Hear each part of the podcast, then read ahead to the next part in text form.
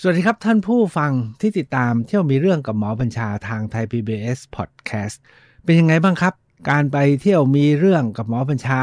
เรื่อยมาจนถึงวันนี้เนี่ยครั้งที่แล้วเพิ่งพาจะไปตามรอยพระพุทธศาสนาในแปดยอดพิพิธภัณฑ์ของอินเดียคราวนี้ผมจะพาไปต่อที่มหาสถูปเจดีย์ในอินเดียเที่ยวมีเรื่องกับหมอบัญชา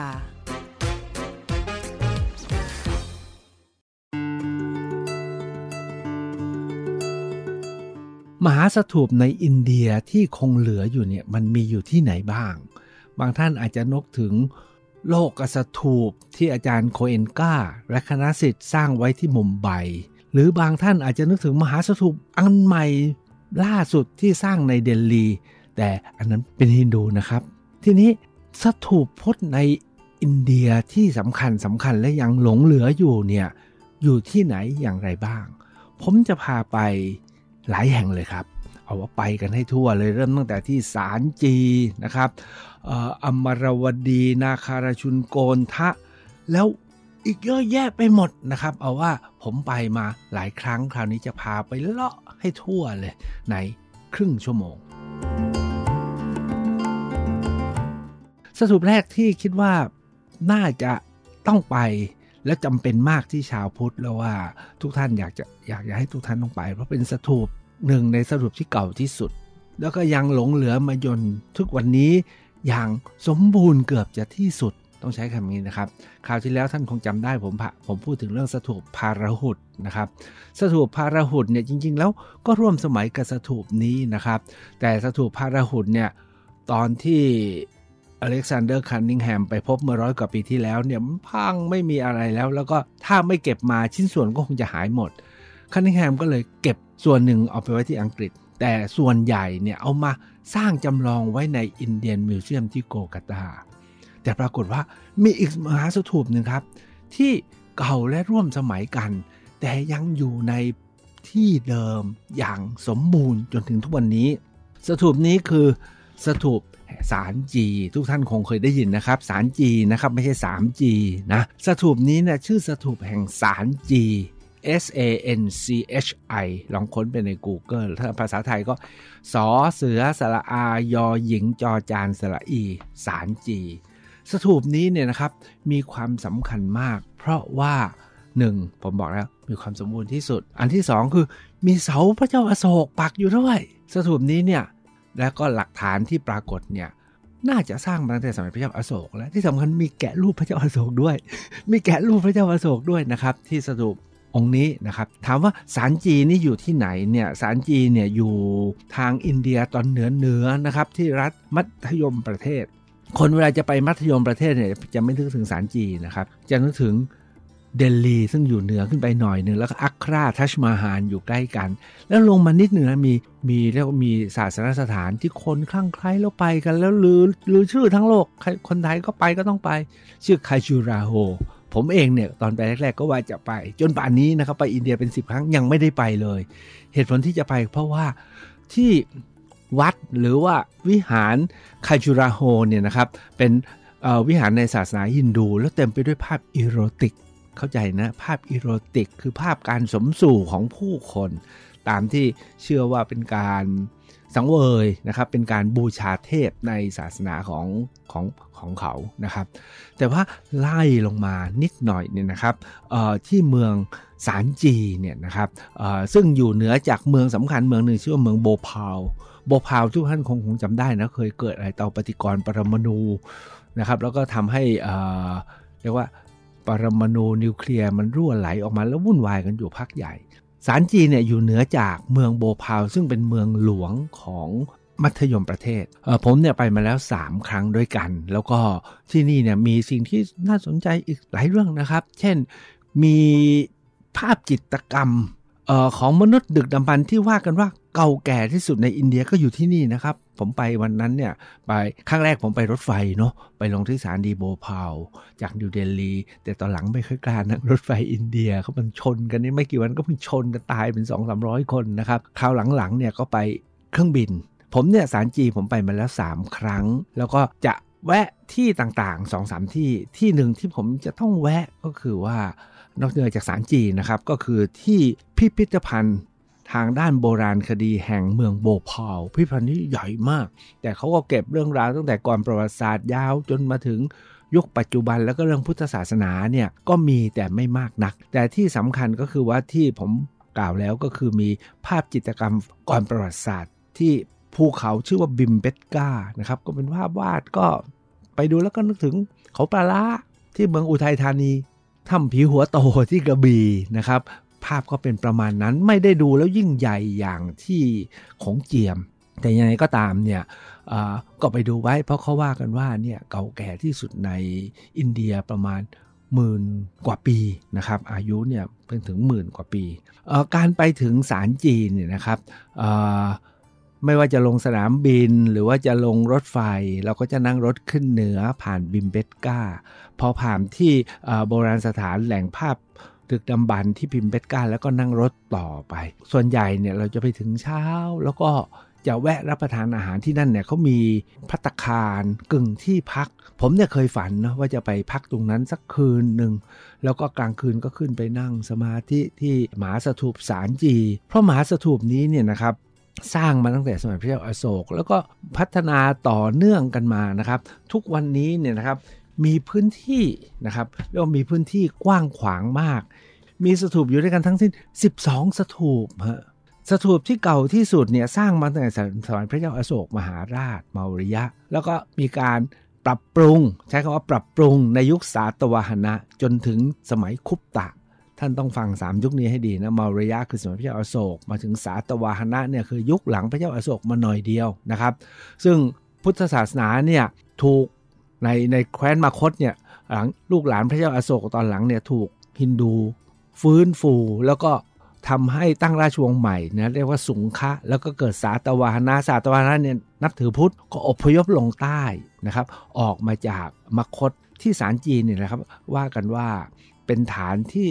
ชาวพุทธกลุ่มหนึ่งนะล่าถอยออกมาอยู่ที่นี่แล้วตอนหลังเนี่ยราชวงศ์คุปตะซึ่งก็เป็นราชวงศ์ที่สำคัญมากทางพุทธศาสนาราวพุทธศตวรรษที่เก้าที่สิบเนี่ยก็ได้ฟื้นฟูมีการก่อสร้างสิ่งต่างๆมาที่นี่เนี่ยมีสถูปอยู่ด้วยกันทั้งสิ้นสิบสองสถูปแล้วก็บางสถูปก็เก่าถึงพระเจ้าอโศกบางสถูปก็เพิ่งสร้างราวๆพุทธศตวรรษที่สิบห้านี่เองครับหมายศรีวิชัยก็มีนะครับแต่ที่สำคัญเนี่ยผมอยากจะชี้ถึงสักสามสถูปกันแล้วกันสถูปหนึ่งก็คือสถูปหมายเลขหนึ่งที่มีความสำคัญมากแล้วอิสมัสนะครับสถูปที่สองเนี่ยอยู่ใกล้กันสถูปนี้สำคัญมากเลยเพราะว่าพบพระอบพระธาตุแล้วพระอบพระธาตุเนี่ยระบุนะว่าเป็นพระธาตุของพระสารีบุตรและพระโมคคัลลานะไอเราเนี่ยรู้จักพระสารีบุตรพระโมคคัลลานะมีจริงไหมนี่มีพระธาตุแล้วมีจารึกระบุนี่คือพระธาตุของพระสารีบุตรและพระโมคคัลลานะนี่สำคัญมากอีกสถูปหนึ่งเนี่ยใหญ่สมบูรณ์มากสถูปอย่างอินเดียที่ศาลจีนเนี่ยนะครับต้นแบบที่เหมือนกับผลส้มหรือผลมะนาวครึ่งซีกนะครับแล้ววางคว่ำไว้เท่านั้นเองแล้วข้างบนเนี่ยนะครับก็จะมีเหมือนกับมีรั้วสี่ด้านสี่เหลี่ยมวางไว้แล้วตรงกลางเนี่ยก็เหมือนกับมีเสาแล้วก็มีร่มหรือฉาดสัก สองถึงสาม ชั้นปักไว้ทั้งหมดนี้เป็นศิลานะครับข้างในเนี่ยเป็นดินสถูปยกศาลจีมีแค่นี้จริงๆแต่ที่สำคัญก็คือว่าโดยรอบสถูปมีบันไดทางขึ้นเพื่อให้เดินประทักษิณเดินประทักษิณได้ท่านพอนึกออกนะพระปฐมเจดีย์ก็เป็นอย่างนั้นพระธาตุนครก็เป็นแบบนั้นนะครับเพียงแต่ว่าพระธาตุนครกับพระปฐมเจดีย์เนี่ยมีการต่อปรียอดสูงขึ้นสูงขึ้นสูงขึ้นนะครับแล้วองค์พระธาตุก็สูงนูนขึ้นหรือพระปฐมเจดีย์ก็แผ่แบนลงแต่สถูปศาลจีนเนี่ยเหมือนกับมะนาวครึ่งซีกหรือส้มครึ่งซีกส้มแป้นเนาะแล้วก็วางไว้แล้วก็มีอย่างที่ผมว่านะครับก็คือมีรั้วข้างบนมีร่มฉัตรนะ สองถึงสาม ชั้นปักอยู่มีบันไดขึ้นไปเดินรอบได้แต่ที่สำคัญที่สุดของสถูปแห่งศาลจีเนี่ยนะครับก็คือว่าเขามีซุ้มมีซุ้มประตูเขาเรียกว่าตรณะเนี่ยนะครับมีซุ้มประตูสี่ทิศที่ยังมีอยู่อย่างสมบูรณ์ซุ้มประตูสี่ทิศที่ยังคงอยู่อย่างสมบูรณ์แล้วที่ซุ้มประตูนี้แหละครับที่สำคัญแล้วใครๆไปก็จะต้องตะลึงแล้วก็ใช้เวลาอยู่กับซุ้มประตู นี้นะครับเพราะว่าซุ้มประตูทั้งสี่ทิศเนี่ยมันไม่เหมือนโคปุระแบบถ้าเราไปปราสาทของนครวัดเนาะหรือที่ปราสาทที่พิมายแบบขอมแบบเขมรหรือแบบลพบุรีเนี่ยจะเป็นระเบียงคดแล้วก็มีซุ้มเป็นโคปุระเหมือนกับปราสาทแต่ที่นี่เนี่ยเป็นเสาฮะเป็นเสาหินสูงขึ้นมาสองข้างแล้วข้างบนก็มี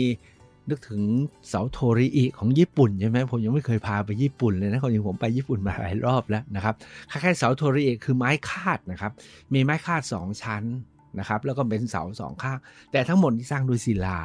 แล้วเสาไม่ใช่เล็กนะครับเสาสี่เหลี่ยมเอามือโอบกอบหนึ่งรอบไม่ได้ต้องสักสองสามคนนะถึงจะโอบกอบได้ที่สำคัญก็คือว่ารอบเสานี่แหละครับเต็มไปด้วยภาพจำหลักหินเป็นภาพจำหลักหินเรื่องราวเกี่ยวกับพุทธประวัติรวมทั้งเรื่องราวที่เกี่ยวเนื่องกับยุคสมัยนั้นอะไรบ้างเดี๋ยวค่อยเล่าให้ฟังก็มีอย่างเงี้ยเต็มไปหมดเลยนะครับทั้งสี่ด้านของแต่ละทิศนะมีซุ้มโตรณะอยู่สี่ซุ้มก็ต้องมีเสาแปดเสาใช่ไหมครับแล้วข้างบนเนี่ยมีคานคาดอยู่เสาละสองคานก็อีกแปดคานทั้งหมดเนี่ยเต็มไปด้วยภาพที่วิจิตรอลังการเรียกว่าเดินกันนะไม่รู้กี่ชั่วโมงถึงจะรอบได้นะครับผมเนี่ยอ่านหนังสือไปเยอะแล้วนะครับแต่ไปทุกครั้งเนี่ยนะผมจะต้องเลือกมัคคุเทศคนหนึ่งซึ่งเก่งมากคนนี้นะละเอียดยิบเลยยิบยิ่งกว่าตำรานะครับผมจะใช้ตำราแบบมีอธิบายเนี่ยว่าซุ้มไหนเป็นรูปอะไรบ้างผมชี้สักห้าเรื่องแล้วกันนะครับมีซุ้มซุ้มส่วนใหญ่นะครับทำเป็นรูปพุทธประวัติมีรูปช้างเป็นฝูงในป่ามีรูปยักษ์นะครับเต็มหมดเลยพอดูดีๆนะโอ้ยักษ์เนี่ยนะถูกอะไรก็ไม่รู้แล้วทำท่าเหมือนกับจะโยนถามว่าโยนไปที่ไหนอ๋อตรงกลางเห็นสิทธัตถะนั่งอยู่อันนี้คือฉากมารผจญไงครับเรามักจะเห็นฉากมารผจญในภาพจิตรกรรมฝาผนังของเราก็จะเป็นรูปเรียกว่าฉากมารผจญถ้าเราพูดกันแบบชนะก็คือว่าฉากมารวิชัยของพระพุทธเจ้าเนี่ยนะครับมีฉากนางสุชาดาถวายข้าวยาคูมัทุปายาตมีฉากฉัตรทันชาดกมีฉากพระเวสสันดรชาดกมีสารพัดอย่างนะครับนี่คือชุดที่หนึ่งอันที่สองที่ผมชอบมากๆเลยนะครับแล้วเห็นแล้วอืมมีรูปฉากฉากพระพุทธเจ้าแสดงธรรมในหลากหลายวาระและโอกาสอันนี้จะเป็นอยู่ที่เสาบ้างอยู่ที่ซุ้มบ้างนะครับเช่นโปรดชดินสามพี่น้องนะก็ทำเป็นรูปพระพุทธเจ้าสิทธัตถะตอนนั้นนะพระพุทธเจ้าเข้าไปที่หอไฟที่ชดินเนี่ยให้ไปนอนอยู่นะครับผมเรียนนะรูปพระพุทธเจ้าที่ผมพูดเนี่ยนะเขาไม่มีรูปนะครับเขาทำเป็นว่างๆนะครับอันเนี้ยทำเป็นรูปมีจุดจุดหนึ่งมันว่างอ่ะแล้วก็มีอย่างอย่างตะกี้ที่ที่บอกว่ายักษ์มารโยนก้อนหินทำร้ายเนี่ยก็โยนไปที่ตรงกลางซึ่งว่างหรือสิทธัตถะหรือพระพุทธเจ้าเข้าไปในหอไฟเนี่ยก็เข้าไปแบบว่างไม่มีรูปพระองค์นะครับนั่นก็คือฉากที่สองที่พระพุทธเจ้าโปรดหมู่ชนทั้งหลายนี่ฉากที่สามฉากที่สามอันนี้ผมชอบมากเลยนะครับชอบเป็นพิเศษนะครับก็คือฉากที่เกี่ยวกับพระเจ้าอโศกอันนี้มีสองฉากนะครับที่ผมเห็นและจดจำฉากหนึ่งนะครับเป็นรูปผู้หญิงแล้วก็มีการจารึกทิ้งไว้เขาบอกว่าเนี่ยคือเทวีแห่งเวทิสาท่านคงนึกไม่ออกว่าคือใครไอ้ผมเนี่ยศึกษามาตามสมควรเทวีแห่งเวทิสาเนี่ยคือพระมเหสีของพระเจ้าอโศกจริงๆแล้วเนี่ยตำแหน่งของสารจีนนะครับอยู่ไม่ไกลกับเมืองเวทิสาเมืองเวทิสาเนี่ยอยู่เหนือไปจากสารจีนนิดเดียวผมไปมาสามครั้งเนี่ยมีอยู่ครั้งหนึ่งผมตัดสินใจไปไปเที่ยวเมืองเวทิสาเขามีพิพิธภัณฑ์ด้วยนะครับแล้วก็เลยแบบอย่างนั้นมีถ้ำอยู่ถ้ำหนึ่งชื่อถ้ำอุทัยคีรีก็มีภาพหินจำหลักแบบเดียวกันนะครับแต่อยากจะบอกว่าเวทิสาเป็นบ้านเกิดของพระนางเวทิสาหรือเทวีแห่งเวทิสาเธอชื่ออะไรไม่ทราบแต่ว่าเป็นเทวีแห่งเมืองนี้แล้วเป็นสตรีผู้สูงศักดิ์ทุกท่านคงพอนึกออกนะครับว่าพระเจ้าอโศกเนี่ยก่อนที่จะได้มาเป็นกษัตริย์เนี่ยเขาเรียกท่านว่าจันทานอโศก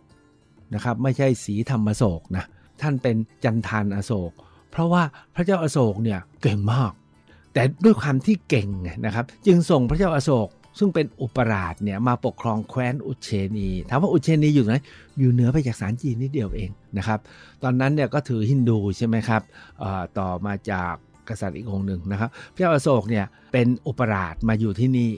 หลักการที่ส่งมาอยู่ที่นี่คือส่งมาให้อยู่ไกลถ้าเกิดการเปลี่ยนแปลงในแคว้นมคธเนี่ยในกรุงปาตาลีบุตรเนี่ยนะครับจะได้อยู่ไกลไม่ต้องมาสร้างปัญหาเพื่อให้พระเรียกว่าพระพระเชษฐาหรือพระอนุชาขึ้นครองราชผมจำไม่แม่นนะครับปรากฏว่าพระเจ้าอโศกเนี่ยก็รู้เรื่องนี้นะครับสุดท้ายเนี่ยพอพระบิดาประชวรหนักพระเจ้าอโศกเนี่ยตัดสินใจกลับไปที่กรุงปาตาลีบุตรแล้วก็ยึดอำนาจเลยฮะแล้วก็จับพี่จับน้องฆ่าหมดเลยเขาเลยเรียกว่าจานทานอโศกแต่ประเด็นที่ผมมาเล่าวันนี้ก็คือว่าตอนที่พระเจ้าอโศกเนี่ยมาเป็นอุปราชอยู่ที่นครอุเชนีซึ่งอยู่เหนือขึ้นไปนิดนึงอยู่ริมฝั่งแม่น้ำนำนาทาเนี่ยนะครับปรากฏว่ามาเจอแม่นางแห่งเมืองเวทิสาซึ่งเป็นสาวงามประเด็นคือเธอทูตพุทธพระเจ้าอโศกหลงรักครับแล้วก็ได้นางเนี่ยเป็นเทวีเป็นชายาทำให้การที่เสาโตรณะอันหนึ่งของสถูปสารจีมีแกะสลักรูปเทวีแห่งเวทิสาจึงมีความหมายมากแต่ที่มีความหมายอันที่สองก็คือมีรูปพระเจ้าอโศกเสด็จไปสักการะมหาโพธินะครับคือพระศรีมหาโพธิ์ที่พุทธคยาด้วยอันนี้ไม่ใช่ภาพเล็กที่โคนเสานะเป็นภาพแผงกลางเลยนะครับโดยภาพดูแล้วเห็นเลยนะพระอโศกมีพระมเหสีและมีพระบุตรนะอาจจะเป็นพระนางสังคมิตานะครับกับพระมหินทะซึ่งเป็นพระโอรสกับพระราชธิดาตอนไปไปสักการะพระศรีมหาโพธิ์ท่านคงจำได้เวลาผมเล่าไปแล้วนะครับคือพระศรีมหาโพธิ์ต้นนี้เมื่อพระเจ้าอโศกเนี่ยเผด็จศึกได้ยึดอำนาจได้ฆ่าพี่ฆ่าน้องหมดเนี่ยนะครับมีหลานชายคนหนึ่งรอดไปได้แล้วจากนั้นพระเจ้าอโศกก็บุกรุกไปตีนู่นตีนี่ตีแคว้นกลิงคะตีเข้าไปหมดจนเขาเรียกว่าจันทานอโศกเรียกว่าฆ่าเข้าไปทั่วจนวันหนึ่งหลังจากไปบุกแคว้นกลิงคะแล้วคนตายเป็นแสนแสนพระเจ้าอโศกก็เกิดทบทวนว่าเอ๊ะที่ทำอยู่เนี่ยมันใช่มันถูกมันเป็นกษัตริย์หรือมันเป็นอะไรกันเนี่ยทำไมต้องฆ่ากันมากมายแล้ววันหนึ่งเนี่ยว่ากันว่าอยู่ในวังครับแล้วก็เห็นเนนน้อยคนหนึ่งเดินผ่านเอ๊ะทำไมเนนตัวน้อยนะไม่มีอะไรห่มผ้ากาสาวพัสแล้วก็เดินผ่านวังไปทำไมดูเขาสงบดีทำไมเราเนี่ยเป็นมหากษัตริย์ถึงได้รุ่มร้อนหงุดหงิดเนี่ยเพิ่งปราบมันทั่วพิภพแล้วทั่วชมพูทวีปแล้วทำไมยังรู้ก็เลยให้ไปนิมนต์เนนนั้นนะมาจากนอกถนนปรากฏว่าเนนนี้แหละคือหลานตัวเองที่ตัวเองฆ่าพ่อไปแล้วแต่เนนเนี้ยเขาไม่มีอาฆาตอะไรแล้วก็ถามไปถามมาเขาโอ้มีคำสอนอย่างนี้ด้วยเหรอจุดนี้แหละครับเป็นจุดที่พระเจ้าอโศกเปลี่ยนใจแต่ผมเนี่ยอ่านอีกหลายนิทานของพระเจ้าอโศกเขาบอกว่าพระนางเวทิสาก็มีส่วนเพราะเธอเป็นพุทธพอพระเจ้าอโศกฆ่ามากๆนะพระนางเวทิสามีมีนิทานเรื่องนึงบอกพระนางเวทิสาบอกว่าพ่อทำบาปมากแล้วอย่ามายุ่งนะแม่ขอไปและแม่กับลูกทั้งสองเนี่ยขอไม่เกี่ยวด้วยแล้วพระนางเวทิสาเนี่ยไม่ได้เข้ามาอยู่ในวังนะครับก็อยู่ที่นครเวทิสาเหนือจากสารจีแล้วเขาเชื่อกันว่าครั้งนั้นอันที่หนึ่งคือ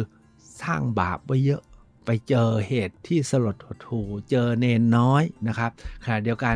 ถูกเมียรักประท้วงพระเจ้าอโศกก็เลยทบทวนครั้งใหญ่แล้วก็เปลี่ยนมาเป็นศรีธรรมอโศกเป็นอโศกมหาราชไม่ใช่เป็นจันทานอโศกอันนี้ก็คือเรื่องของพระเจ้าอโศกนี่การที่ไปที่ศาลจีนเนี่ยครับได้เห็นภาพแกะสลักพระเจ้าอโศกนะครับก็ยิ่งตื่นเต้นใหญ่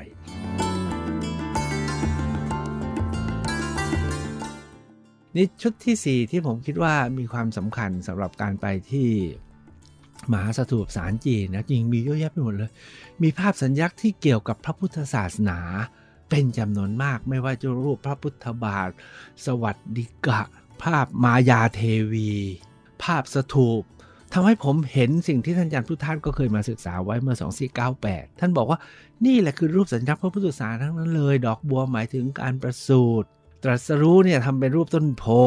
นะครับแสดงธรรมเป็นรูปล้อธรรมจักรถ้าปรินิพพานทำเป็นรูปสถูปมีรูปอยู่สองรูปที่เถียงกันมากเลยนะครับรูปหนึ่งก็คือเป็นรูปเป็นรูปพระนางเทวีแล้วก็มีช้างรดน้ำ ทางฝ่ายไทยเนี่ยบอนนี่คือรูปคชลักษมีเป็นสัญลักษณ์ของพระลักษมีในศาสนาฮินดูผมเวลาไปที่อินเดียนะครับเขาบอกนี่รูปมายาเทวีแล้วที่ศาลจีนเนี่ยเห็นชัดว่าวางอยู่ณตำแหน่งประสูติจะเป็นคชลักษมีเป็นรูปพระลักษมีในศาสนาฮินดูได้ไงอินเดียเขาเห็นรูปนี้เขาเลยเลือกเอารูปนี้ไปใช้เป็นคชลักษมีคือเขาเรียกว่าเขาอะดอปไปนะครับแต่ฝ่ายไทยพูดเราทุกวันนี้ก็จะบอกเป็นเป็นรูปพระลักษมีนะครับจริงๆเป็นรูปมายาเทวีนี่คือชุดหนึ่งที่สำคัญรูปที่สองที่เห็นก็คือรูปตรีรัตนะครับตรีรัตนะที่เป็นสัญลักษณ์การถือเอาพระพุทธพระธรรมพระสงฆ์เนี่ยมีเต็มไปหมดที่ที่สถูปสารจีแห่งนี้ไม่ว่าจะมองไปจุดไหนมุมไหนบนยอดโตระหน้าก็มีตรงหัวเสาก็มีมียักษ์ตนหนึ่งนะครับยืนอยู่ที่ซุ้มประตูหนึ่งยืนเทินอยู่ก็บอกว่าที่ที่อกอ่ะที่คออ่ะก็แขวนตรีรัตนะเพื่อบอกว่าฉันรับไตรสรณคมเป็นชาวพุทธแล้วนี่ก็คือสิ่งที่ได้เห็นที่สถูปที่มหาสถูปสารจีเนี่ยมีเสาพระเจ้าอโศกด้วยแล้วก็ยังมีเสาอื่นๆที่ถูกสร้างทำนะฮะเสริมเติมมาแต่ที่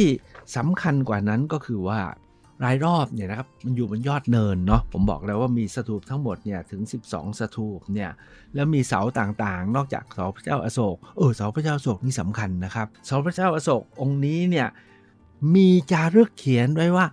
ห้ามทำให้สงฆ์แตกแยกนะถ้าใครทำสงฆ์แตกแยกเป็นเรื่องนี่พระเจ้าอโศกบัญญัติไว้นะครับแล้วก็บนยอดเสาเนี่ยทำเป็นรูปสิงห์ยืนอยู่บนหงส์สี่ตัวแล้วก็เทินธรรมจักรไว้โอ้อันนี้ต่างจากที่สารนาฏนอกจากนั้นแล้วด้านหลังนะครับมีเป็นวิหารนะครับวิหารเนี่ยมีทั้งสองแบบคือทั้งเป็นแบบวิหารกึ่งที่ปฏิบัติภาวนากับวิหารที่เป็น monastery ก็คือเป็นที่พำนักพักของสงฆ์อยู่ที่นี่เต็มไปหมดเลยทั้งหมดเนี่ยก็สร้างกันมาตั้งแต่ตามที่ผมเรียนนะครับมาตั้งแต่ราวๆสมเด็จพระเจ้าอโศกก็ราวๆพุทธศตวรรษที่สามต่อเนื่องกันมาโดยประมาณแล้วเนี่ยก็ร้อยกว่าปีเพราะฉะนั้นที่ศาลจีนเนี่ยจึงเป็นสุดยอดของมหาสถูปอินเดียที่ผมคิดว่าชาวพุทธต้องไปแล้วไปแล้วเนี่ยมีความหมายมีความสำคัญนะครับเอ่อถามว่ามีพระบรมสารีริกธาตุของพระพุทธเจ้าไหมเขาสันนิษฐานว่าที่มหาสถูปใหญ่ที่ผมอธิบายสักครู่นี้น่าจะมีแต่ยังไม่เจอนะครับหรืออาจจะมีการเชิญออกไปแล้วก็ได้นะครับแต่ที่สถูป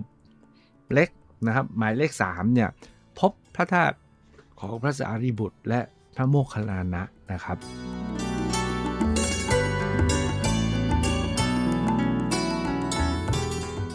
เพื่อต่อให้จบนะครับวันนี้ผมไปได้สถูปเดียวนะครับที่นี่นะครับมีสิ่งสำคัญอีกอีกสิ่งหนึ่งถ้าหากว่าท่านมีโอกาสไปให้ถึงแล้วเนี่ยนะครับก็คือว่าที่นครเวทิสาเนี่ยนะครับมีเสาเหล็กหล่อเสาหนึ่งซึ่งมีความหมายมากเป็นเสาของทูตเฮลิโอดอรัสซึ่งส่งมาจากกษัตริย์กรีกแห่งตักกศิลาตอนนั้นเนี่ยต้องอย่าลืมนะยุคนั้นเนี่ยหลังจากอเล็กซานเดอร์มหาราชถอยทัพนะครับจันทรคุปต์เนี่ยนะครับมาฟื้นฟูจนเอาชนะแล้วยึดครองแล้วก็จนออกมาเป็นพระเจ้าอโศกเนี่ยนะครับตอนอเล็กซานเดอร์ถอยทัพไปเนี่ยแม่ทัพกรีกก็อยู่กันแต่ละเมืองแล้วก็ตั้งนครแบบกรีกทั้งหลายอยู่นะครับกษัตริย์แห่งแห่งตักกศิลาชื่อเฮลิโอดอรัสเนี่ยนะครับได้ส่งทูตมาที่นี่มาอินเดียแล้วก็ได้แวะปักเสานี้ไว้ที่กรุงเวทิสาเสาเนี้ยเขาระบุศักราชว่าเมื่อหนึ่งร้อยสี่สิบปีก่อนคริสตกาลตอนนี้สองพันยี่สิบสามก็คือ สองพันหนึ่งร้อยหกสิบ ปีแล้วนะครับเสานี้ยังยืนอยู่เลยผมไปเนี่ยได้ไปดูครั้งหนึ่งทั้งหมดเนี่ยคือมหาสถูปชุดแรกในพระพุทธศาสนาที่สมบูรณ์ที่สุดแล้วก็อยากจะเชื้อเชิญนะว่าหน้าที่จะไปไปถึงแล้วก็สิ่งที่ควรทำนะมีสามประการด้วยกันอันที่หนึ่งก็คือไปประทักษิณเนาะเราชาวพุทธจะอิติปิโสหรือจะอะไรก็ตามประทักษิณหลังจากประทักษิณแล้วนะครับก็เรียนรู้ภาพสลักเรื่องราวองค์ประกอบต่างๆจากนั้นเนี่ยหาเวลาว่างสักแป๊บหนึ่งนั่งเจริญจิตภาวนาเพราะณบริเวณนี้เชื่อว่าร่วมพันกว่าปีมีชาวพุทธ มาบำเพ็ญเพียรมาภาวนากันที่นี่ส่วนว่าพระพุทธองค์เคยเสด็จมาถึงไหมไม่มีหลักฐานยืนยันแต่ชัดเจนว่าพระเจ้าอโศกมหาราชน่าจะมาถึงแล้วเพราะว่าเหนือขึ้นไปนิดเดียวครับคือนิวาสถานของเมียรักลูกทั้งสองคือพระมหินทะและสังคมิตาเถรีผู้ไปสถาปนาพุทธศาสนาที่ลังกาก็เกิดที่นี่ไทยเราเนี่ยถ้าบอกว่าเรารับพุทธมาจากลังกาที่นี่จึงเป็นบทหมายสำคัญในพระพุทธศาสนาที่ยังคงเหลืออยู่อย่างสมบูรณ์ในอินเดียพบกันสัปดาห์หน้าไปต่ออีกหลายสถูปเลยครับสวัสดีครับเที่ยวมีเรื่องกับหมอบัญชา